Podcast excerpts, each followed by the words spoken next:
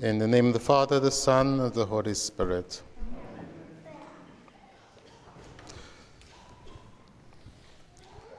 God has a plan for each and every one of us.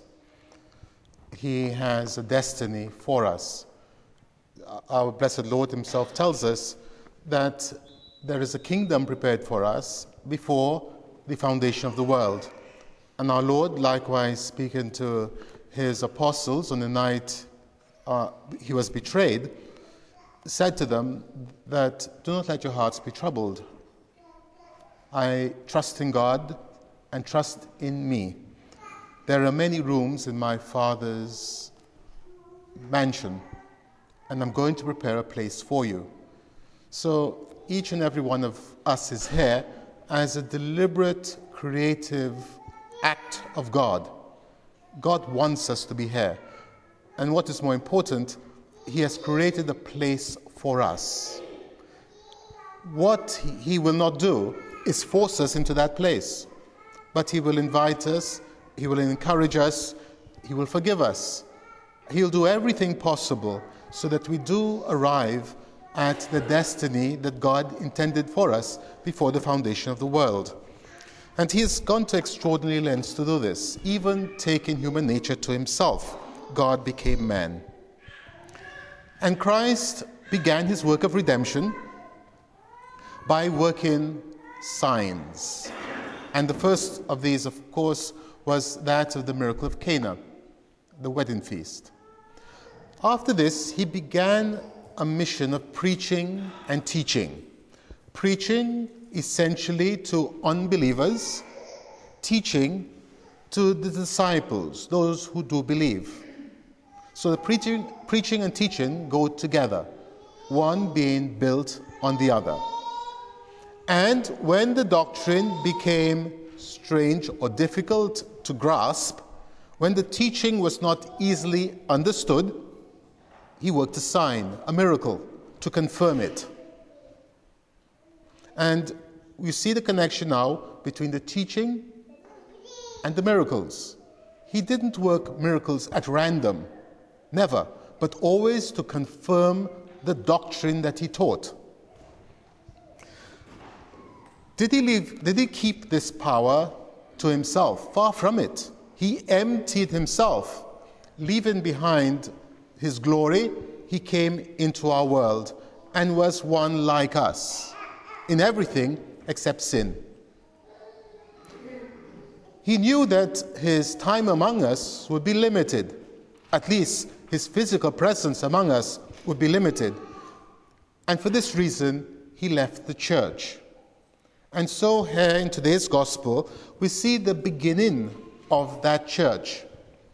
He called to him the twelve and began to send them out two by two and gave them authority over unclean spirits. Because our problem began with the unclean spirit that entered paradise. And so he's going to remedy this. He calls the disciples two by two, because after all, charity requires at least two. What is the greatest commandment? Love God, and the second like it, love neighbor. We need someone else. And also, we also need support. After all, the, the, the wise man Solomon said that with two there is security. And so he sends them out in pairs, one as a witness to the other, one as an encouragement to the other, and with power over unclean spirits, and all that the enemy can rally against us.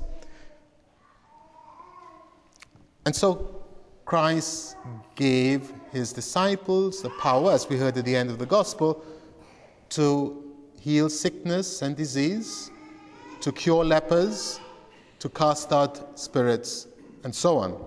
Exactly the power that he had, except he did it by his own authority, they would do it in the name of Jesus. In the name of Jesus Christ, stand up and walk, said Peter.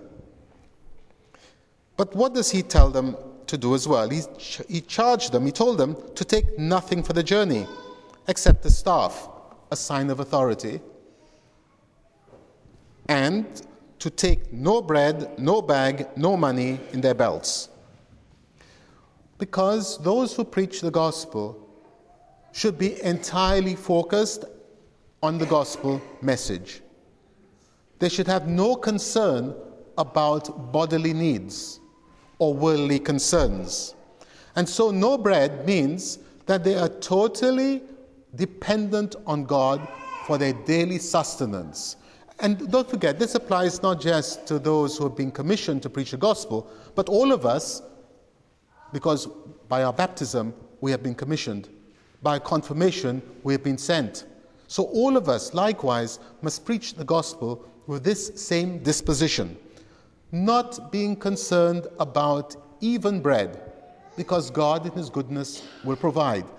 When we say, Give us our daily bread, shouldn't we truly mean it and trust God that He will do it?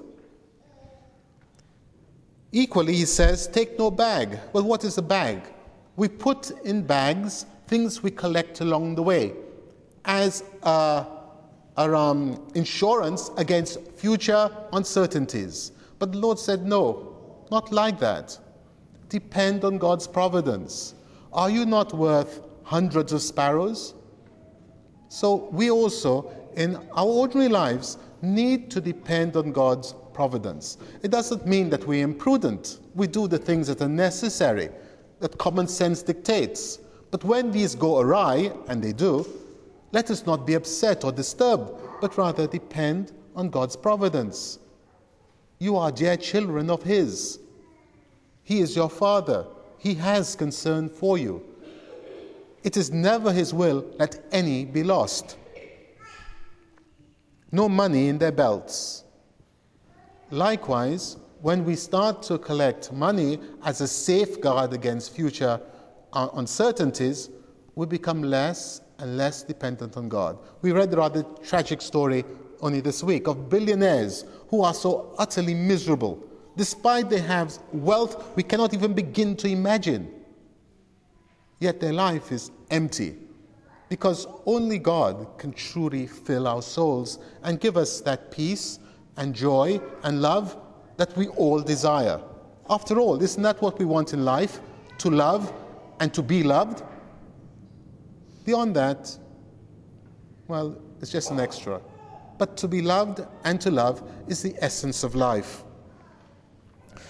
To wear sandals and not put on two tunics. Well, the sandals, again, the scriptures tell us blessings on the feet that bring good news. So the sandals are covered underneath but exposed on top. The gospel message must never be hidden. That's what the sandals symbolize by being uncovered on top. We should not hide our Christianity. We should not hide or be ashamed of our Catholicism. And being and having a soul it reminds us that we should be detached from earthly things. He said to them, Whatever house you enter, stay there until you leave the place. Because again, we shouldn't be looking for creature comforts, but being content with God, what God has provided. If they will not receive you, then depart. Because after all, and we know, we're seeing this increasingly day by day, the Christian message is no longer welcomed. We are being looked increasingly as enemies of freedom, whereas in fact, we are promoters of freedom, true freedom, the freedom that Christ gives, the freedom from sin, the freedom to be children of God, not licentious and enslaved. The Lord Himself tells us he who commits sin is a slave of sin, but he has come to make us free. And if the Son of Man makes us free, we will be free indeed. And so the apostles went out and they preached that men should repent. Is that good news today? To say we should be sorry for our sins? But this is the good news that if we repent, we will in fact be truly children of our Father in heaven. And what do the apostles do when they preach this? They cast out many demons. And today, our world is infested with demons the demons of alcohol, of drugs, of pornography, of licentiousness, of fornication, of adultery, and so on.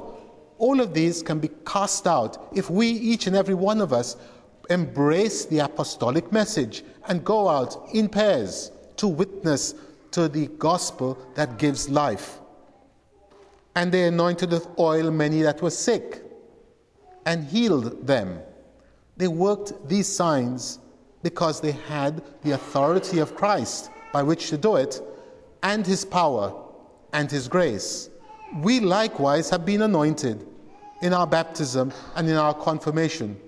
We also are apostles. We have been sent. May the good Lord bless us individually and collectively. May our words strike home to those who are destined for salvation. And may we, like the apostles, cast out the many demons who infest our world. In the name of the Father, the Son, and of the Holy Spirit.